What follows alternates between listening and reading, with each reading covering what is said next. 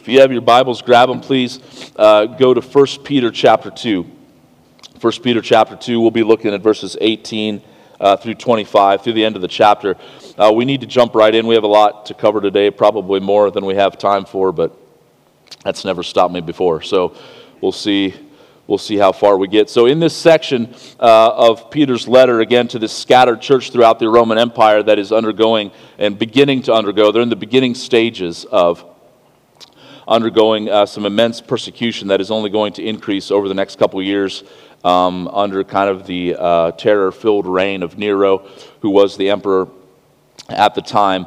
Uh, but in this section of the letter, uh, Peter is now applying the gospel to every area of life. In the, in the first one and a half chapters, he's laid out the gospel over and over again, just good news after good news after good news after good news of who we are in Christ, of what Christ has done of everything that He has done for us and all the precious promises that we have to live this life in the power of His Spirit. But now He's just, He doesn't want us to miss any of the connections. And so now in this section of the letter, He's beginning to apply it to different areas of life. Of life. Last week, we saw that He applied it to the area of politics and government rulers and how we're to submit to authorities because ultimately, Jesus is King and he's in charge of every other earthly king that there ever may be. He raises them up, he tears them down, both kings and nations, and nothing is outside of his control. And so we can rest in that fact. Next week, we're going to talk about husbands and wives and the way that the gospel applies within, within marriage. Uh, but in all these things, kind of the strand that's woven through all of it um, is is, is applying the gospel to all these contexts, but doing it in the midst of suffering. In the midst of difficulty. And the specific context that Peter is going to bring to our attention this morning uh, is that of servants and masters. Servants and masters. Uh, now, immediately, this creates a little bit uh, of, of a tension because if you guys are familiar at all um, uh, with the context and even just some of the original language, it's not just servant, it's, it's slave, is, is, the, is the most literal translation. However, uh, when we talk about slavery in the Bible, when the Bible talks about slavery, although there were very wicked types of slavery, um, usually when it's talking about slavery, it's not talking about slavery in the same way that we think of slavery uh, because of the day and age in which we live and because of our context in America um, and the wicked, wicked, wicked, wicked, wicked uh, transatlantic slave trade um, that, uh, that enslaved uh, millions uh, of African Americans. Um, uh, it was absolutely wicked and it was wrong, uh, and it's something that uh, is a huge stain on our history uh, as a people. Um, and so, immediately here, as we jump into the context, I just want to take a second and just address that because this is one of the uh, uh, kind of accusations that gets leveled against the Bible many times by the world is that the Bible somehow is forced slavery and I want you to know that nothing could be farther from the truth. Um, throughout history, the people that have fought to bring down slavery, men like William Wilberforce, who uh, labored for close to 50 years um, in, in England, uh, to, uh, through, he was a, um, a member of parliament, uh, to bring down um, and to make illegal uh, the, the, slave trade. And if he would have never done it in England, it, there's a good chance that uh, it wouldn't have happened, that the next domino would not have fallen in America. Uh, but he worked for 50 years. He was a devout Christian, and he worked for almost 50 years uh, to see slavery abolished um, in England because he knew that it was not in alignment with God and with his word. Um, Wayne Grudem in commenting on this, on this passage, who's an excellent theologian, he says, It must be remembered that the first century slaves were generally well treated and were not only unskilled laborers, but often managers, overseers, and trained members of the various professions doctors, nurses, teachers, musicians, skilled artisans. There was extensive Roman legislation regulating the treatment of slaves. They were normally paid for their services uh, and could expect eventually to purchase their freedom. He goes on, he says, So a word stronger than servant but weaker than slave is needed, something meaning semi permanent employee without legal or economic freedom. Although servant comes the closest, no single English word is adequate, perhaps because no comparable institution exists in modern Western society. Now, I say all that because, when, again, when Peter's going to talk here about slaves and masters, servants and masters, um, he is in no way condoning uh, the evil slave trade that has went on in the past, but that quite honestly uh, still exists today. Just this past week, I was listening to a podcast by uh, where they were interviewing Gary Haugen, who is the president and founder and CEO of International Justice Mission. Uh, this is a, an organization that, that we've supported in the past. Uh, several years ago, we ran a, uh, we hosted a 5K and a half marathon as a church um, to raise money, and we sent all the proceeds to IJM, International Justice Mission. Uh, but in that, in that interview I was listening to this past week, um, again, there, there are 40 million people uh, enslaved throughout the world today. More people exist in slavery today, right now, uh, as we sit here this morning, uh, than were ever enslaved during the entire transatlantic slave trade um, in the 17 and 1800s. And so, uh, again, I'm just saying all this because the Bible is definitely uh, against this. Just to give you a, a, verse of scripture, Exodus 21 16, which talks about regulations again, for slaves and servants, but again, not in the same way we think of it. But the Bible says this in Genesis 21 16 Whoever steals a man and sells him, and anyone found in possession of him, shall be put to death. Makes it pretty plain that the Bible is in no way uh, condoning or for people being enslaved uh, to another um, in the sense of an overbearing uh, taskmaster uh, that, that treats them then less than human. So I know that's a lot of, a lot of historical context there, but I just wanted to uh, start out there just so that we understand as we begin to read here what Peter, what Peter is talking about. Because he's addressing um, a big part of society and a big part of culture. Um, a lot of the study that I've done said that probably as many as one third of the entire population of the Roman Empire were slaves. Um, it was a, just part of the economic system, and many people were slaves because they chose to be. Uh, because this was a way that they could uh, hire themselves out for life to somebody else and work for them and know that they were going to get compensated um, and, be able, and be able to take care of their family. Now, understanding that context, without question, uh, it's really not much of a leap as we talk about this this morning to apply it to employees and employers and the places where most of us work. Uh, although, again, the historical context and um, it, it's not exactly apples to apples, uh, it's not in any way misusing the text to apply it uh, to those, that area of life, which is quite honestly where most of us are going to spend the majority of our days here on earth, right? If you work 40 hours a week, 40 to 60 hours a week uh, for 40 years or so, you're going to spend somewhere between 83,000 and 124,000 hours in the workplace. Okay? I don't know if that's depressing or not for you, but I'm, so those are, that's just the numbers, okay?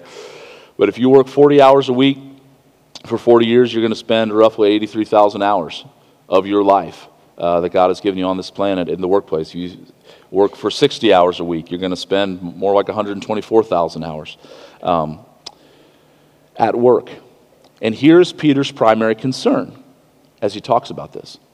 His primary concern is that the gospel not just be acknowledged, but that it be lived out, that it be applied to the lives of these folks that he's writing to, but as well as us this morning, in the place where we will spend most of our adult lives living and moving and interacting with people and accomplishing different goals and tasks. He wants us to be so rooted in the gospel that that is how the mission of God spreads. Folks, one of the most amazing things, if you ever take time to study it, is the spread of the early church that it was literally a couple hundred people in this little outpost of the Roman Empire in, in and around Palestine, modern day Jerusalem, and that it spread by the middle of the third century. It spread to all of the Roman Empire, and there's no way to tell this for sure, and statistics are all over the place on this, so I don't know for sure. But there are some estimates that say that it was even as high as up to 50, 60%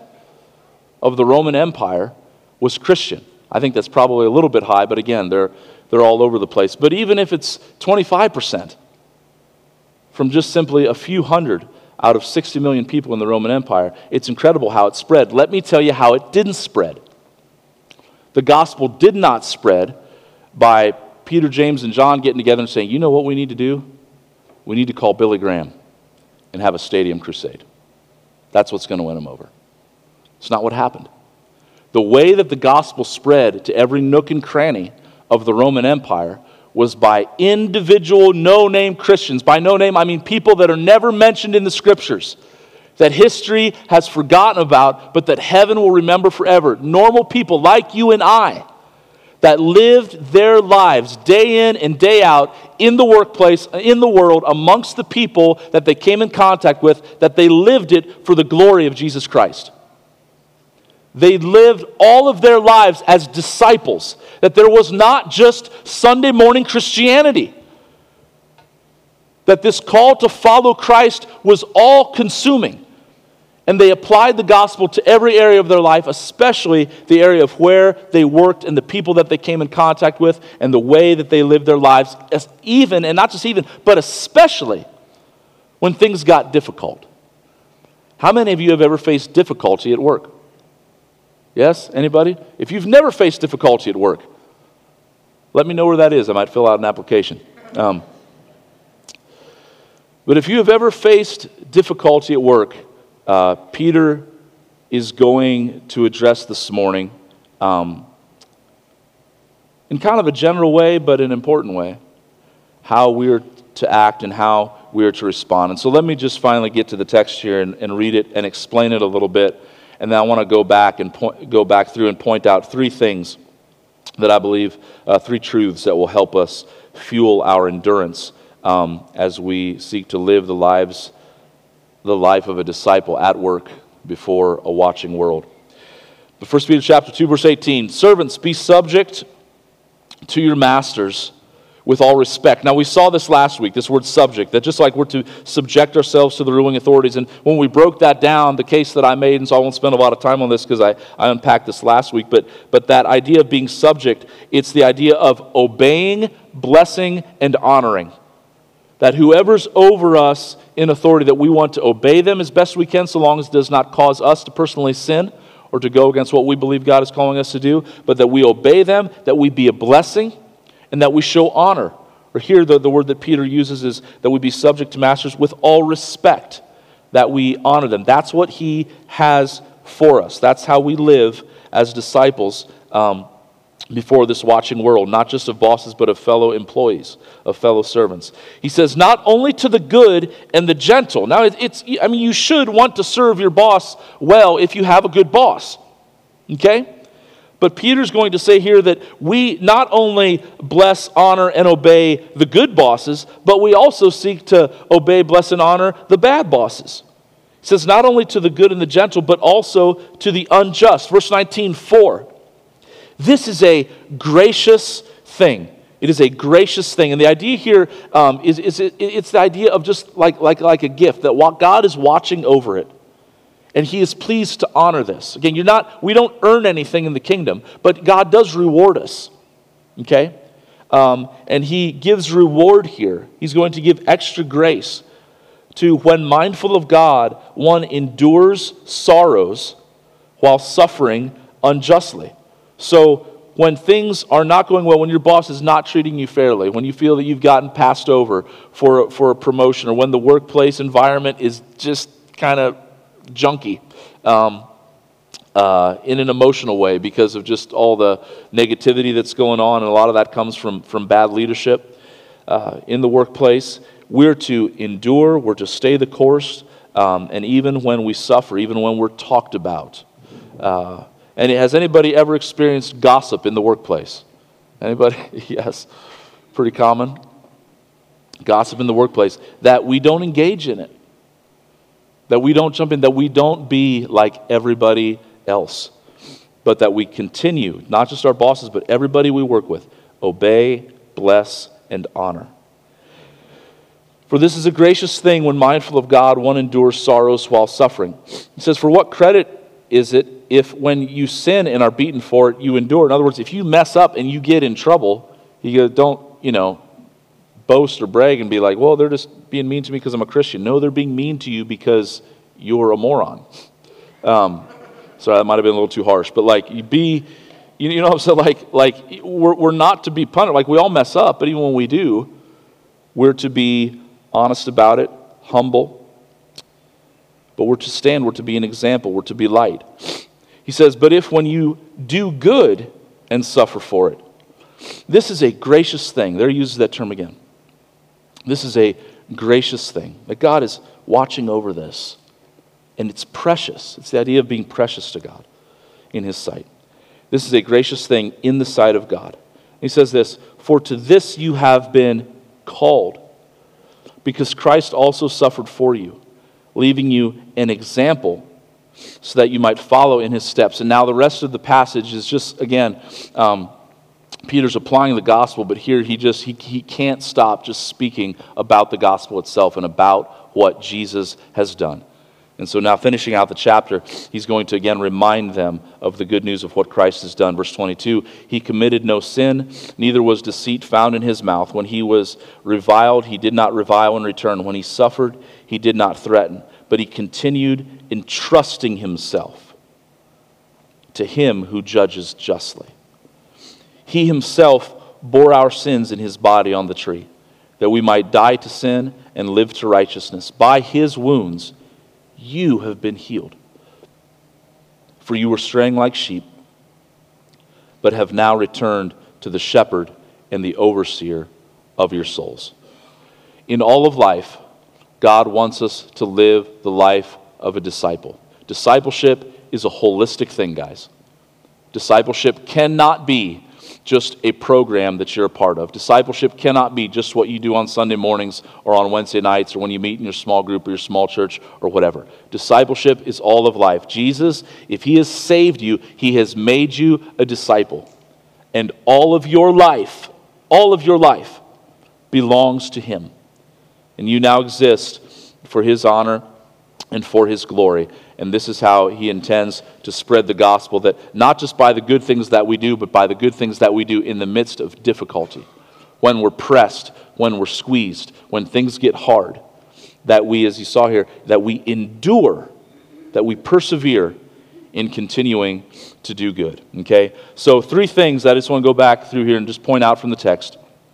Three truths uh, that hopefully will help fuel your endurance to the glory of God in your workplace, um, or to say it another way, that we would all just truly live as God calls us to live as disciples of Jesus Christ. Number one, when you're mistreated at work or anywhere else, or anywhere else, here's the first, first truth to fuel your soul. Number one, God sees it.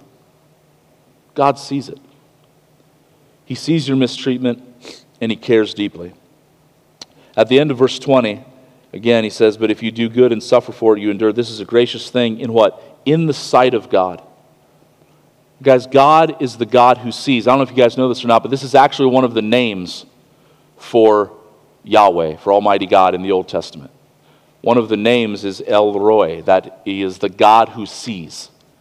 And interestingly enough, that name is spoken uh, first and foremost by a slave, a slave named Hagar in Genesis chapter 16, uh, you have what's going on in Genesis this time, kind of this, this big story of Abraham, who's the father of our faith. And if you've ever heard of Abraham, uh, Abraham uh, and Sarah, his wife, they were barren. They could not have kids. Uh, but the way God rolls is He loves to take that which is weak and that which is kind of uh, forgotten about, and that uh, those people who we think that God could never use, and those are the exact people that He likes to use.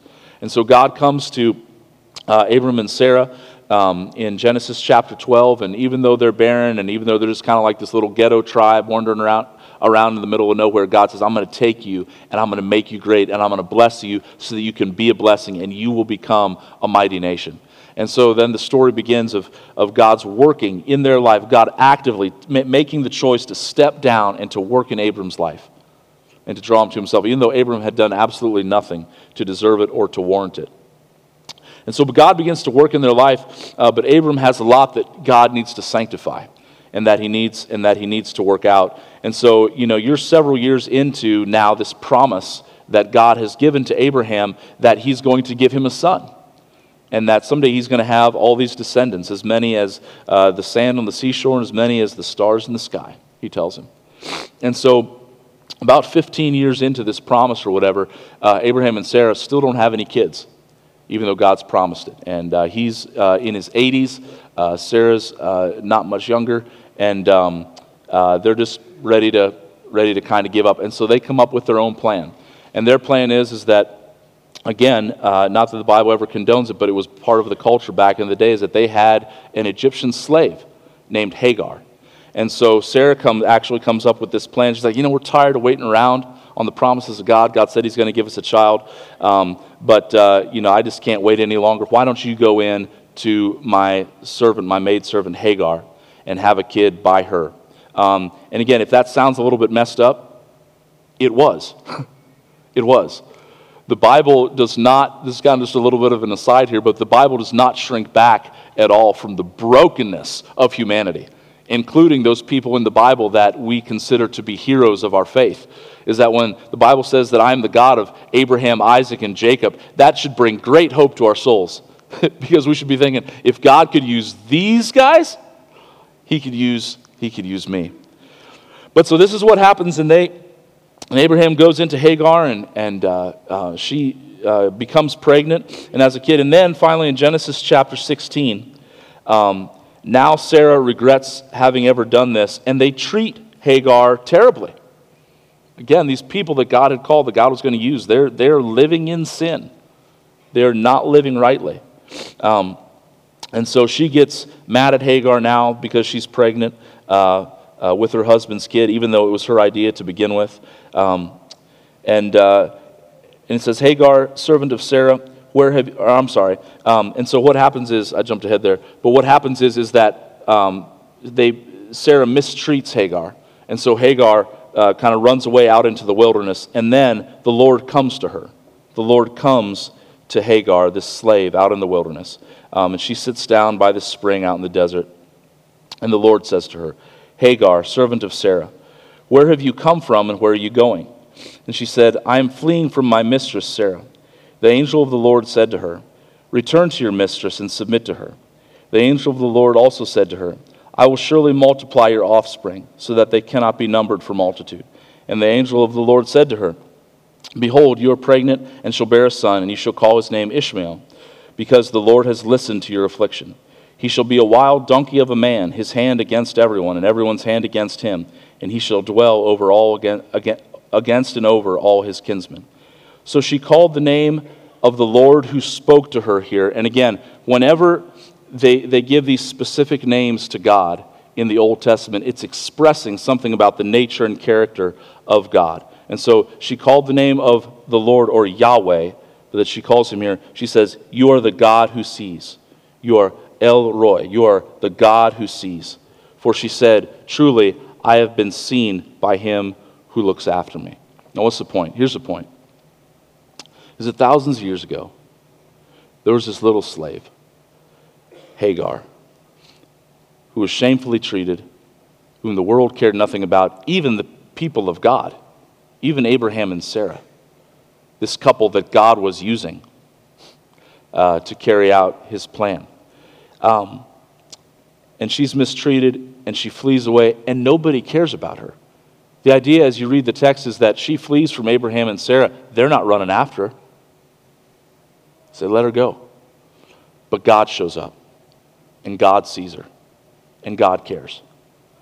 And what I believe Peter's saying here back in the text when he says that this is a gracious thing in the sight of God, God that if, guys, if you're going to live as Christ calls you to live in your workplace, when there's immoral stuff going on, when there's unethical stuff going on, when there's gossip or when you know you're being mistreated or passed over for promotion that you deserve um, because you stand your ground and because you are trying to live as Christ would have you to live, even if nobody else sees it.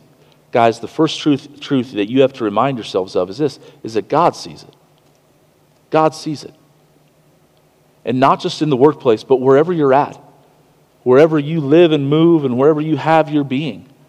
Guys, God sees every single moment of your life.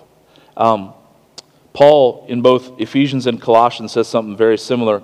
He says, Bondservants, obey your earthly masters with fear and trembling, with a sincere heart, as you would Christ not by way of eye service as people pleasers, but as bondservants of Christ, doing the will of God from the heart. That when we know God sees us, we then work as unto the Lord, not to mean bosses who are over us. In Colossians chapter 3, he says almost the same thing whatever you do, do heartily as for the Lord, not for men. Know that, you're, know that from the Lord you will receive the inheritance as your reward. You are serving the Lord Christ. That every moment of every day, guys, as you go to work, it is an opportunity to worship.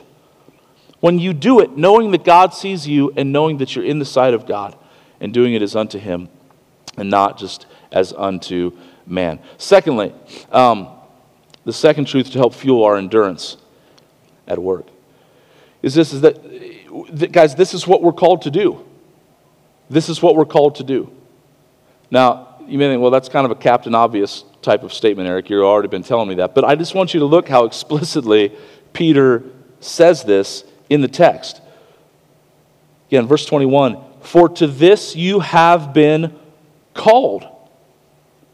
That God has called us to suffer, that God has called us at times to endure in the midst of difficulty. Now, listen to me. We live in America, okay? The land of the free.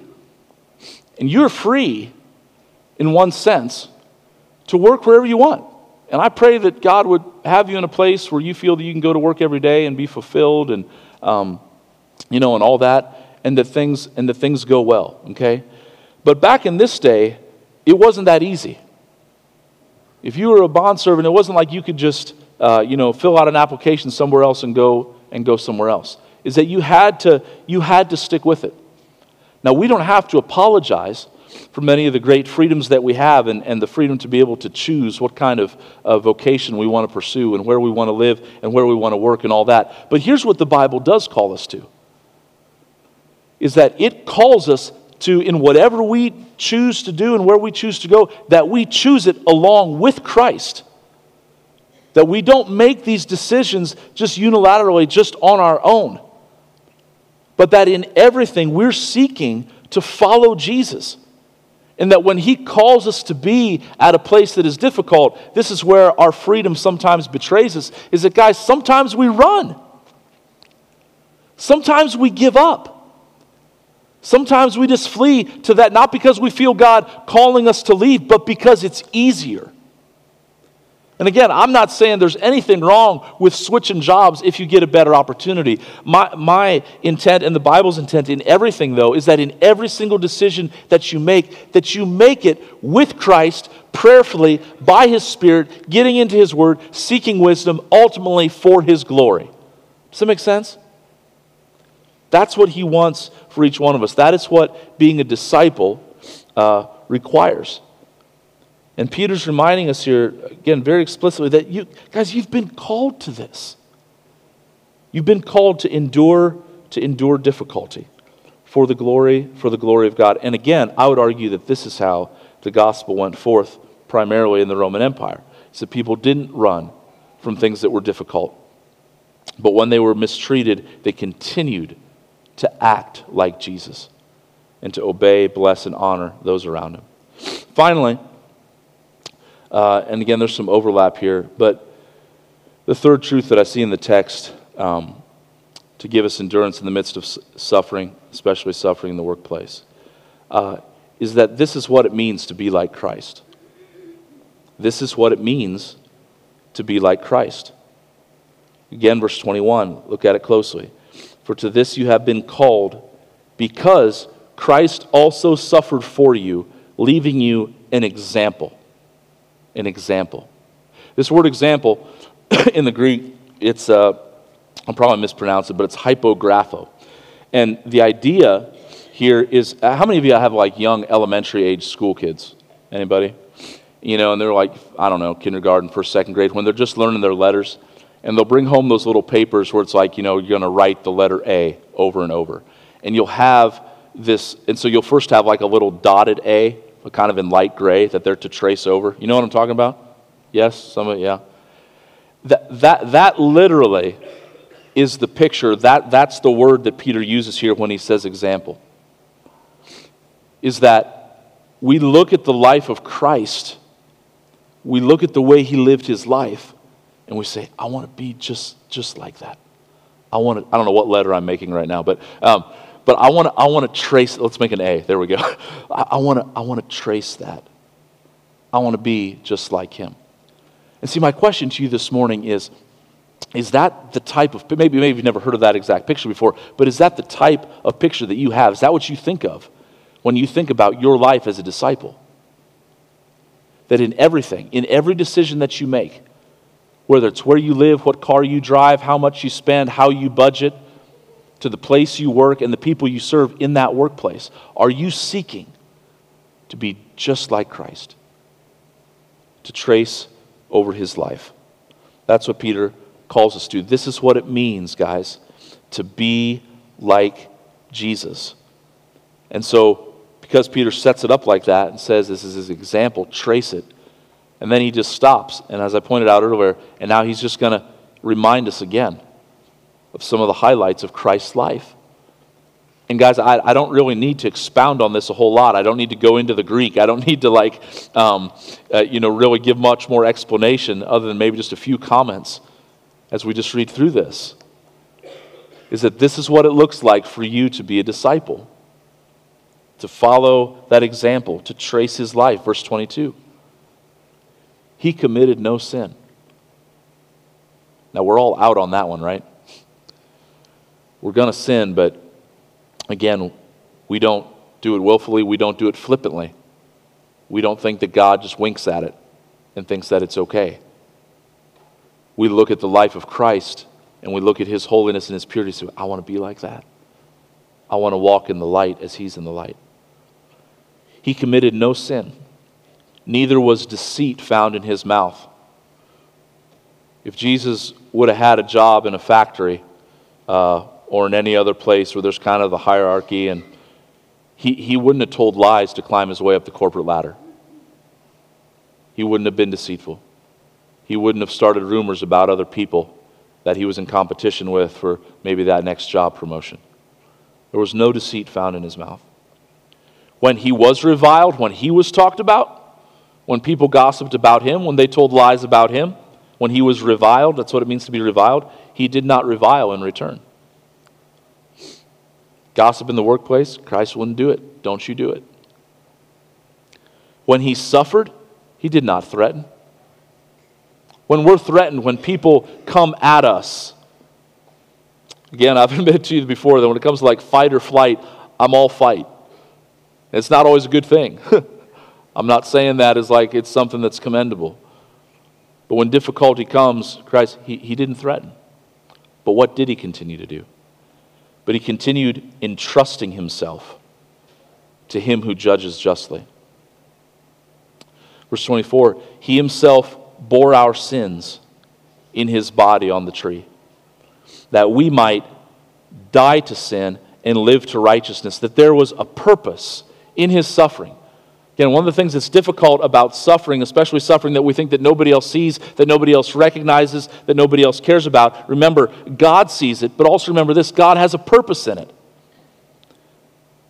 And guys, it, it, seemed even to Jesus' closest followers that when he went to the cross, remember the two guys on, on, on the road to Emmaus in Luke chapter 24?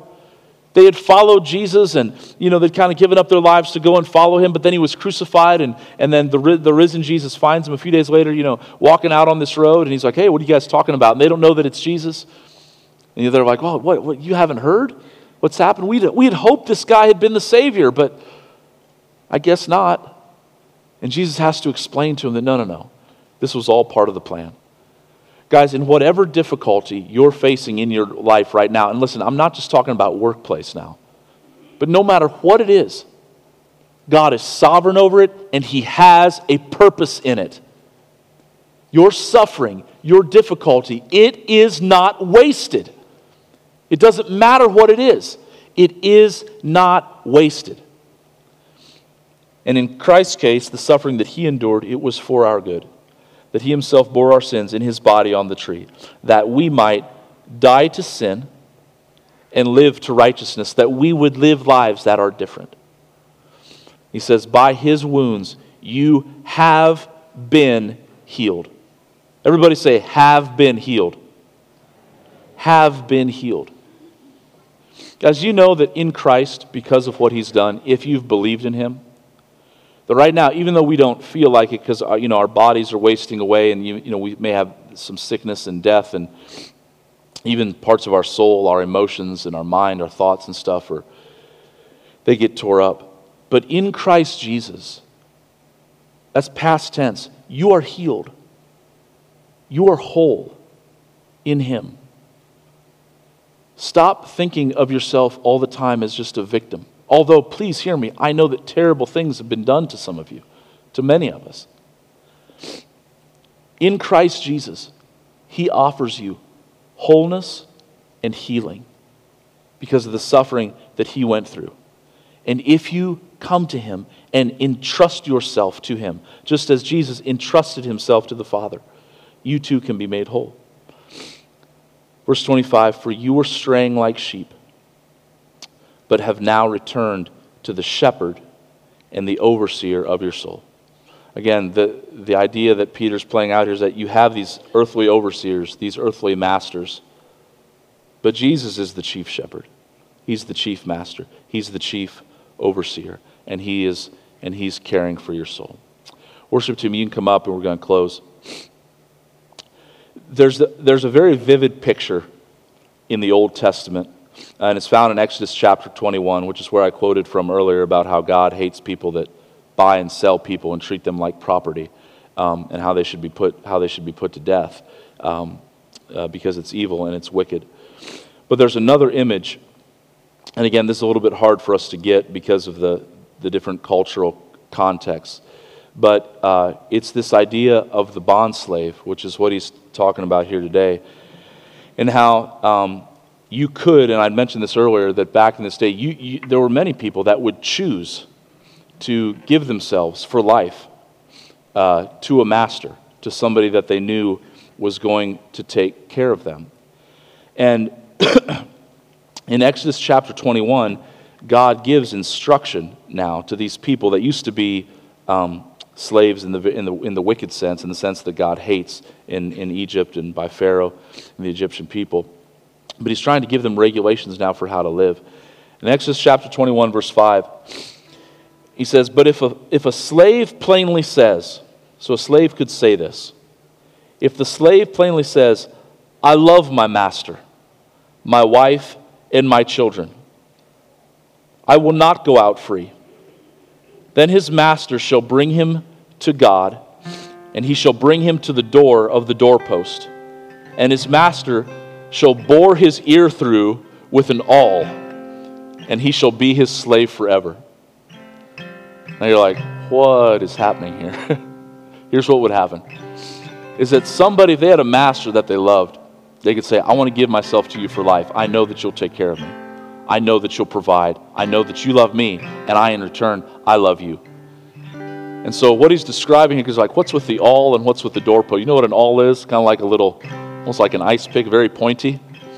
And what they would do is they, they would take him to the doorpost, and this is like, you know, if you wonder how they pierced ears back in the day, here it is. Uh, and they would put the, their earlobe up against that doorpost, that hard wood, and the master would take this awl and pop, just real quick, put it through. You'd stick this little, and that's and they and they'd pierce their ear. But here's the thing, okay? I know it's kind of a weird image for us, but here's the point: is that a bond servant, a slave, could choose out of love for the master to give themselves to that person, and they would want everybody to know about it with an outward sign that they no longer belong to themselves, but that they had chosen to belong to another. Now, how do you think that made that master look in that society? When he had people, if, a master had several people going around with, with his, like, marking his special earring that he would put in or whatever, people would think, man, that master must be good. That master must love his servants. That master must take good care of them. That master must be worth giving himself totally to. Guys, the most frequently repeated word in the New Testament to describe our relationship with Christ that Paul and Peter use over and over and over is the word doulos. It's the word for slave, it's the word for bondservant. So, guys, what God calls us to in the workplace is to have an outward sign. Not talking about an ear piercing, not talking about getting a tattoo, anything like that. But I'm saying it would be evident that they belong to another. And the question for us this morning, as we talk about applying the gospel to all of life, is guys, is it evident? Is it evident? Can people just look at your life and know that you belong to another? That you belong to Jesus? That you weren't coerced into it, but that said, I, I give you my heart. I love you. That's what God calls us to. And guys, that's how the gospel is going to spread. It's how it spread back then, and now it's going to spread in our day as well. Okay, so stand with me. We're going to take communion together. If you're visiting with us, um, I want to invite you to take this with us, but I also want to invite you just to search your hearts as we take it, as we do every week. And this morning, I would, guys, I would ask, and I'm going to pray right now in just a moment too, that you would search about, that you would search your heart, and you would ask the Lord to search your heart. And I want you to think about your life at work. I want you to think about your life in the community, in the places that you live. Can people look at your life and know because of the way that you live and because of the way that you endure and because of the way that you continue to honor, bless, and obey? Can they know for certain that you belong to another? That you have a master who's worth following? And if you say, Boy, I don't know if they know, then come this morning in repentance, partaking again of the life of Christ, remembering his sacrifice, and saying, Lord Jesus, pierce my ear. Do whatever. Lord, take me and make it evident that outwardly I belong to you. On the night that Jesus was betrayed, he took bread, and when he'd given thanks, he broke it. He said, This is my body, broken for you. As often as you eat of it, do it in remembrance of me. In the same way, after supper, he took the cup. He said, This is my blood in the new covenant. As often as you drink of it, do it in remembrance of me.